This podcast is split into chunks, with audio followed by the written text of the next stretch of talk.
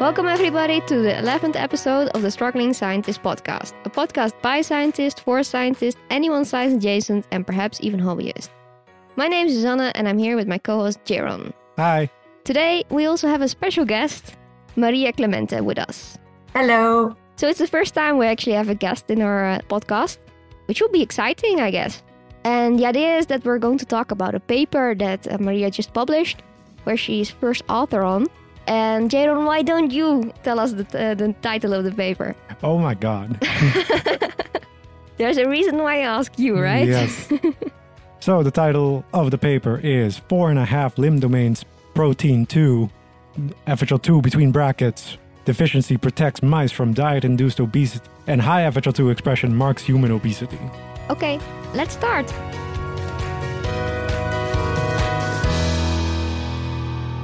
Congratulations, Maria. Oh, thank you. Well, it's not just me, you know. Yeah, no, Jaron is actually also on this one. It, also, congratulations, Jaron. And everybody else on there, of course, who, who isn't here now. Mm. so, Maria, we try not to do the often uh, very awkward introductions that are so common at um, congresses, where we just go try to your, through your entire CV of what you have done before. So, instead, we would like to ask uh, what you want people to know about you and introduce yourself a bit. Okay. Um, well, first of all, thank you both for inviting me. I'm very honored to be the first guest of the podcast. Mm-hmm. Um, well, you already introduced my name, uh, Maria. And what I want them to know about me, well, I'm in my fifth year of PhD. Uh, should have been four, but you know, that's how it goes. Ah, nobody does it in four. well, some people probably do, some people more. So I would say average. I believe the average is like five point something now, so Perfect. Then we Hmm. are we are on schedule. Yes, exactly. Um, and well, I'm half Venezuelan and half Spanish. Uh, by if it's what is relevant, I studied biotechnology in Madrid. Um, then I did my master's in genomics in the UK, in the University of Nottingham. And then I moved here to the Netherlands to do the PhD. Um, and I in the AMC, so in uh, in Amsterdam, um, with both of you. So that's that's also nice that I get to meet a lot of nice people. nice. So why why did you decide to come to the Netherlands for a PhD?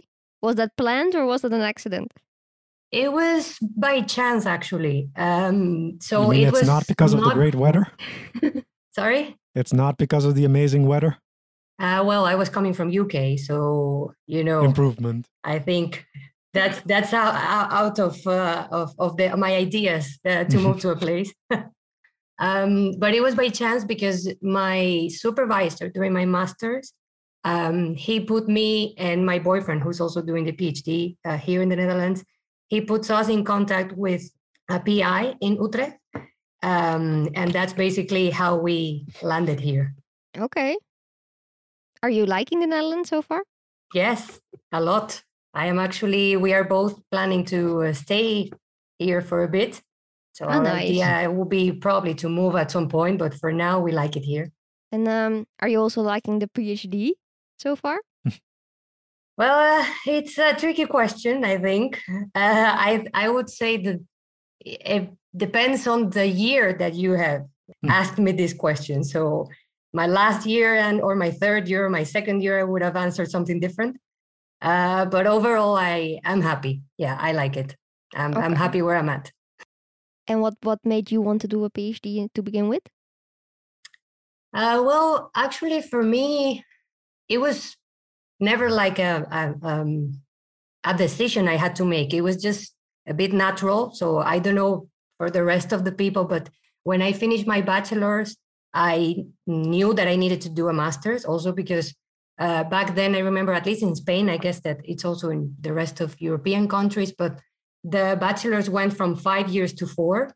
Mhm. Uh, and they did this in order for you to then get the fifth year with a master's. Um, and that's how it was structured for me. So I knew that the master's was coming. And I actually did a master's uh, in, in UK that is called Masters of Research. Uh, so it's basically based on a project that you do in a, in a lab. Mm. So that's basically when I knew, okay, I want to continue doing this. This is what I like. But so you really just you like being in the lab then uh, that yeah. aspect you like. Yeah, like the whole thing of of being assigned to a project and you know um yeah following the performing the experiments thinking about what next you know i really like that so now about this amazing paper you have mm. just published uh where where is published journal of metabolism right yes okay nice so can you give us a, a short summary of your paper of course we have read it but um, our yeah. listeners not. So can you please like tell us what the, short summary and what the main message is and what you want people to know about or remember about your paper? Uh, well, yeah, it's uh, probably a not very common protein that people, uh, you know, the, the general uh, people know. Uh, but we are interested in uh, this protein that is called FHL2. It's even hard to pronounce. But so basically, it's it works as an interaction platform. Uh, it's a protein that has many many different known interactors, um, and depending on the cell and the interactors, it, it's involved in, in a particular pathway that goes from cell cycle to gene regulation.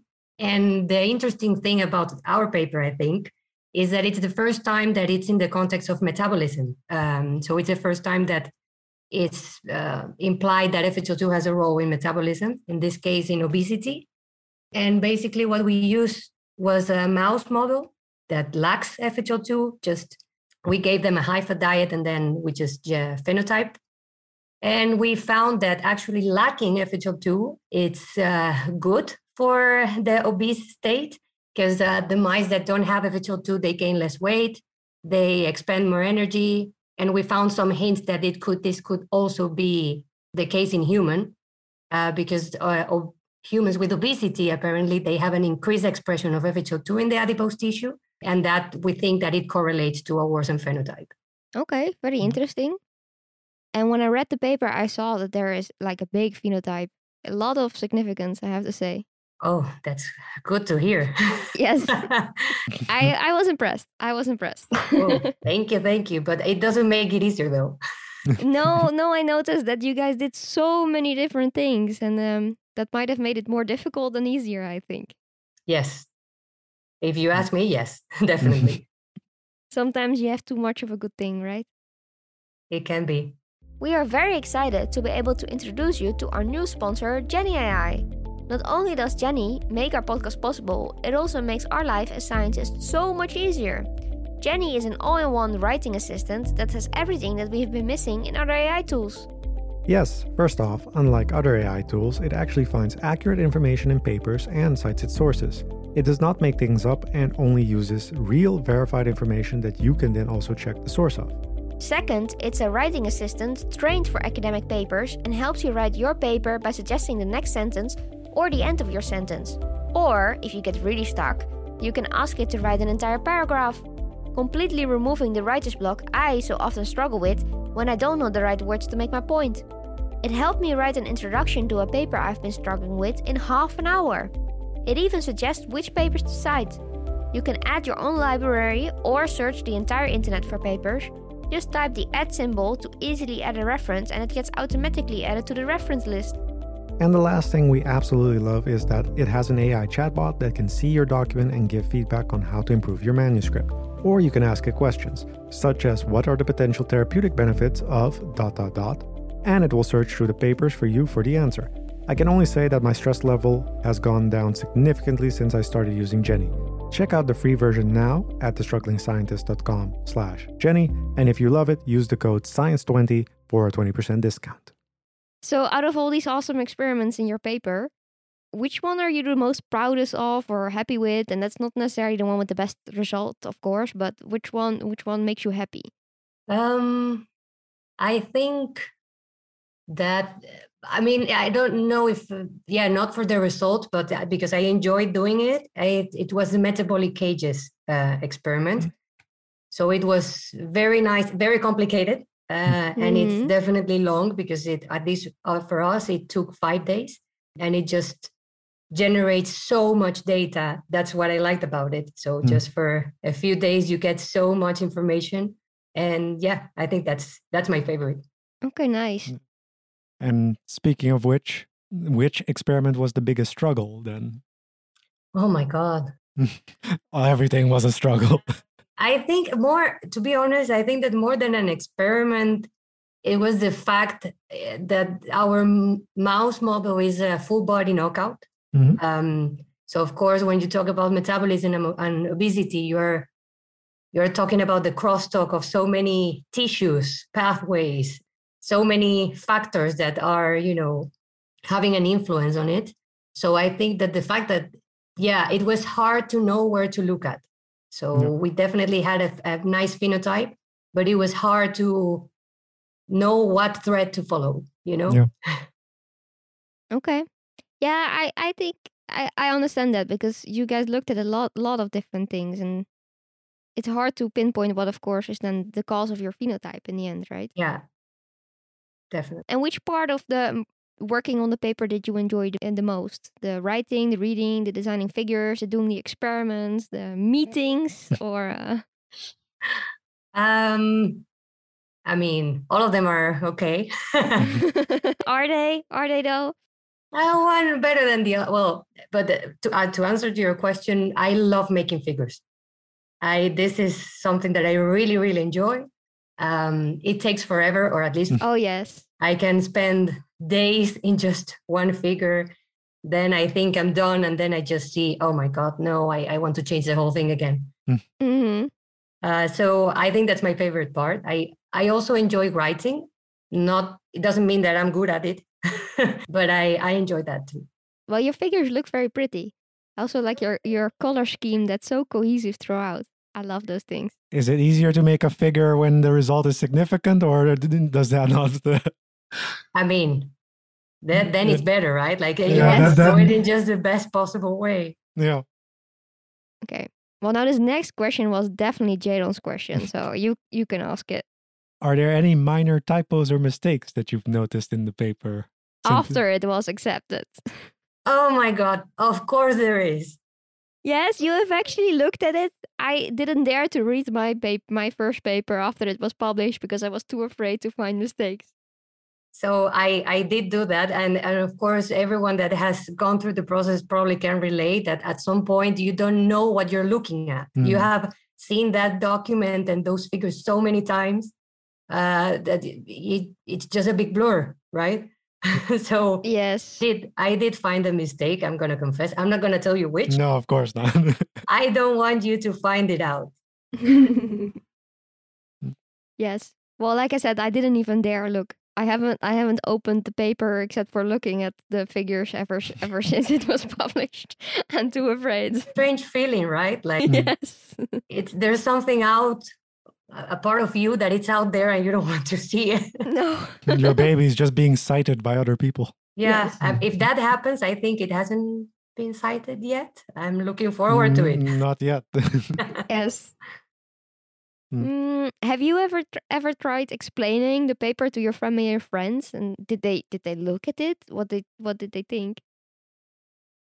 So here I can really make a distinction between my family and my friends uh, because my family, you know, my both my parents, they're not scientists, but they are very supportive. So they ask for the paper. They none of them speaks English, so ah, that makes it like extra difficult. Yes. Yeah, but I did try to. I did explain that to them, uh, especially because they were interested. Mm. Uh, but my friends, they congratulated me and uh, you know they told me oh that's awesome but they didn't dare to ask because i think they they are like, yeah, I'm not following this. yes, mm. no. It's always already nice if somebody's interested. I always try to show the pretty pictures and then I'm already happy. Yeah, exactly. I mean, they they do know that I work with mice, so that's a topic of interest for them. They also don't want to know the details, so I don't give it to them. mm.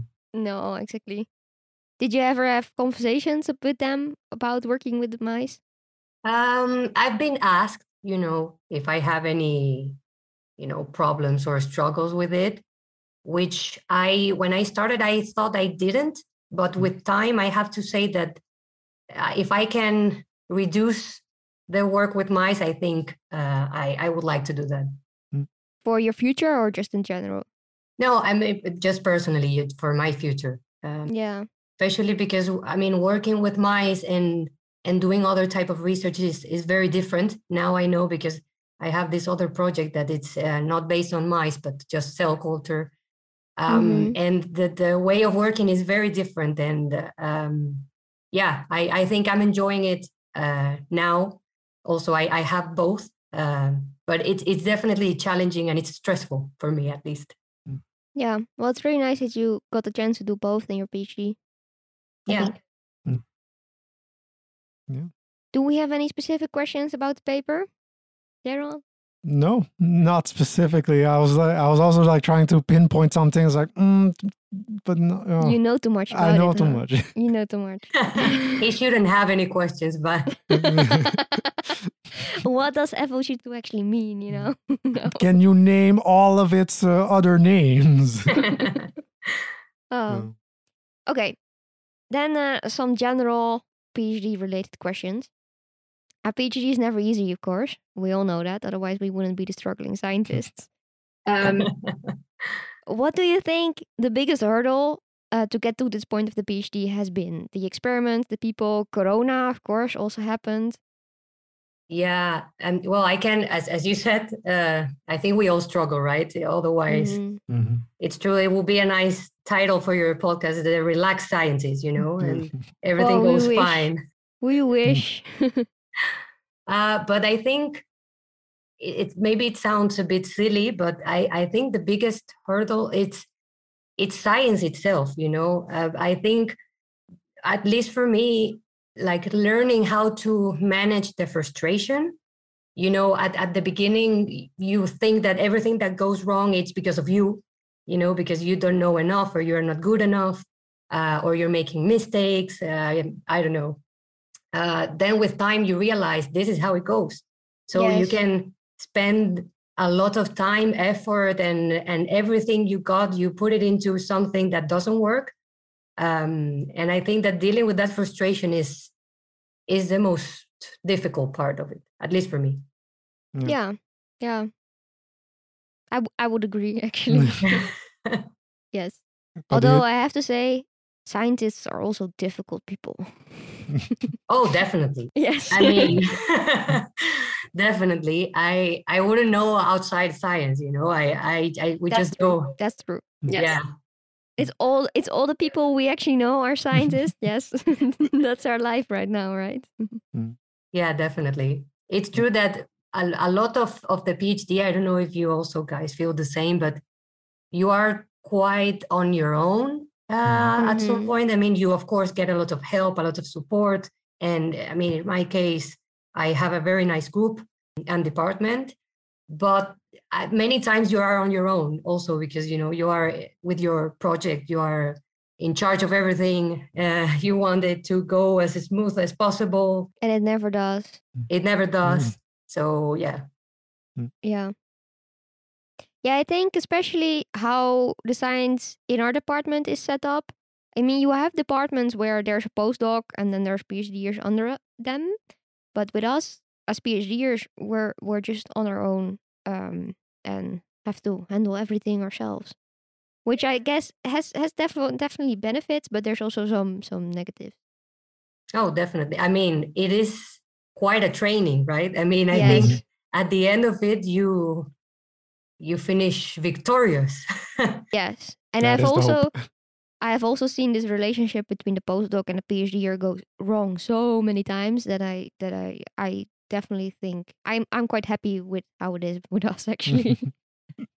well, but I, I I don't know. I think I mean, as I said, I think that most of it we're on our own, but the times that I have gotten the opportunity to, uh, you know, be with someone, not in our, in my case, not a postdoc, but you know, uh, with someone else involved in the project. It's also in the case with Jaron.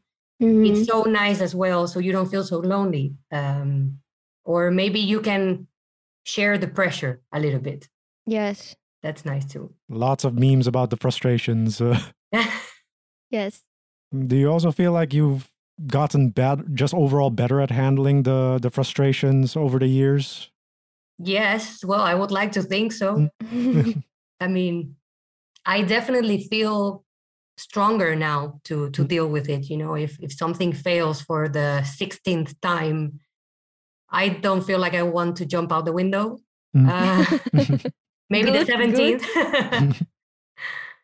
uh, so I think I think that just by going through it and knowing as well that everyone goes through it, um, I think that that that really makes you stronger, and I cope with it better. I think. okay. I can imagine, but I also think that the further along you are, the worse the stress gets. So it's sort of this balancing act for you get better at handling it, but it also becomes worse. So there's always like this stress level that just Yeah, I mean, it is true that the, the time is definitely a factor. Right? yes, Of- of yes, PhD. You have limited time to get your stuff together. Mhm. yes. So um, if you could go back and you could give yourself at the end, let's say at the end of your first year, any advice, what or even before starting the PhD, what would it be? I would say that my advice for the younger Maria um, would be it's okay not to know everything from the start. It's okay. It's okay to ask and but definitely to feel comfortable to say I don't know something, which is uh, at the beginning I thought you know I had to prove myself. Um, Mhm. I have to show everyone how good I am and you know you you are also scared of saying yeah i don't know this. I mean and and the funny thing is that i think that you're not supposed to know. You're here to learn. Like that's that's what the phd is about. You're forming yourself to be an independent scientist. Uh, i don't think that i mean I, not that i know myself but i don't think that you never stop learning. And this like it, it really surprised me the first time that i listened to my pi saying yeah i don't know I was like, Mhm. oh my God, she doesn't know everything. so she doesn't know everything. Maybe it's okay for me not to know everything. And when would you say you actually when when did that click for you then? When you know? Well, definitely. So when when she expressed that she didn't know something, that was really helpful. At least, uh, you know, I realized, okay, this person that I think knows everything doesn't. So maybe I don't have to be already like a fourth year or, or a fifth year PhD or a postdoc uh, when I'm just in my first year. Hmm. Um, I still don't know everything. Oh no. you know, you know this saying that the more you know, the less you know. Mhm. So this is something that you when when you know the, the just the years pass by, you realize it's so true. yes, yes. Do you think little Maria would have listened to your great advice? I mean, little Maria probably was so stressed. She was so stressed of, you know, I don't want to get fired. Aw. or, you know, that, I mean, a lot of people struggle with this imposter syndrome, right? Mhm. hmm And definitely, if you're doing a PhD, most likely you are also suffering from it, at least when you start. Yes. They are going to know that I don't know anything. Uh, I shouldn't be here. Everyone is smarter than me. Oh. Little Maria was thinking like that, and I don't think that will change. I still think that everyone is smarter than me, but I'm okay with that now. Uh, good, good, good. So after publishing your first paper, is there anything you're going to do different for your next one? Have you learned anything from this? Well, as I well, the, the topic, yeah, absolutely, because as I said, it, I'm not working with mice anymore. But I there is something that I definitely think was a very good lesson, and it's that I did so many experiments. We did so many experiments for this paper, and at first I wanted to show them all. You know, I I want them, you know, just to see everything we did, everything we tried, and that I understood that that doesn't make a better paper. So to learn how to build a story uh, that maybe we had to sacrifice some experiments but that made sense you know and Mhm. that was just the necessary to explain the phenotype and the hypothesis i think that's what i learned from from this first experience Oh, that's actually a really good one. I would have thought something along- along the lines of don't put already focus too much on putting the references in in the correct way because with all the edits Mm. Absolutely. So because of course he he's speaking from inside, you know, he has inside info. I'm uh, I'm I'm a reference freak. so I just I I every time I just type one line, oh, run the reference, you know, just put ah, there. Then everything gets edited anyway. So uh, exactly, yeah, that's a problem. Uh, So definitely, so I if t- for people that are listening, if you're writing your first draft of the first paper, no need to have all the references already perfect. just remember which paper it was, though. Otherwise, you're also screwed later. Mhm. yeah, yeah, something in between. yes. I have the other problem often. what do you enjoy the most about doing research? Like tackling big problems like obesity or learning and working with new cool techniques and methods or Well, I I'm gonna do a confession here, which is I don't particularly enjoy doing experiments. Okay, okay. So it's it's not my favorite part. So that for me, it's just a price to pay. so I I'm I really like, as you said, solving problems, you know, Mm. and and basically like knowing. I want to know. It's just just for the knowledge itself. I hear that actually a lot, especially as the PhD go- goes on, that people start hating doing experiments more and more and more and more. Well, by exposition, I think that you're just tired, right? But Yes.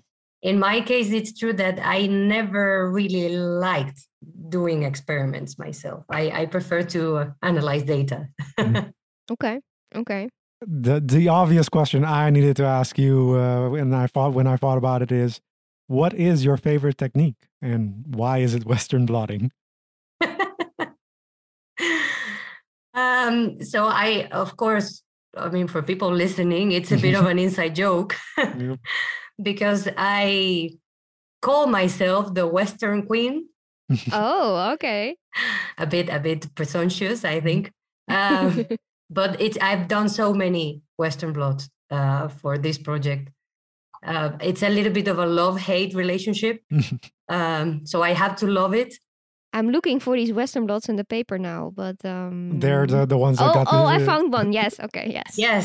So uh, d- d- before I mentioned that a lot of things didn't make it. So Yeah.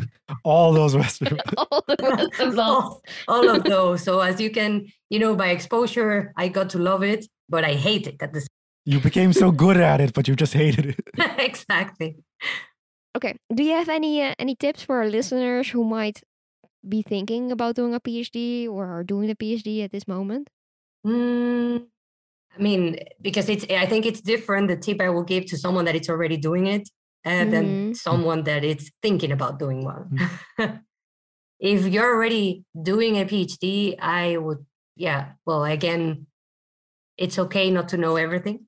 Mm-hmm. It's okay to ask and uh, look for help, definitely. And also, many times, you know, when, when you're stuck in in an experiment or in an idea or a, or even a hypothesis, I think that if it if it just it's not working for you or it's just for any reason not working, then start looking for alternatives. You know, just it, it's okay. You you can let it go, even even if if you put a lot of effort in it. I know it hurts, but at the end, it's it's what it is, right? It's it's part of the job, and if you start looking for alternatives, then you will see that it's not the end of the world. There's probably just another pathway or another technique that it's useful for you. Okay. Yeah. and for someone who's planning on starting. Planning on starting. Don't do it. uh, no, I want to keep it optimistic. You know. Okay. Okay. I, I don't know because I I for example I have a lot of friends that finished their masters and they were struggling with the idea they didn't know if they wanted to do a PhD or not. Mhm. And I think it's okay for people not to do it as well. You know, I think that when you're doing a master's in research and, and you know in this field, you're you feel obligated somehow uh, to to follow the pathway of academia. And I don't think it's necessary. I mean, if definitely I for me it was very clear that I wanted to do it. And I would say that definitely if, if you think you can do it, give it a try. But it's also not the end of the world if you don't.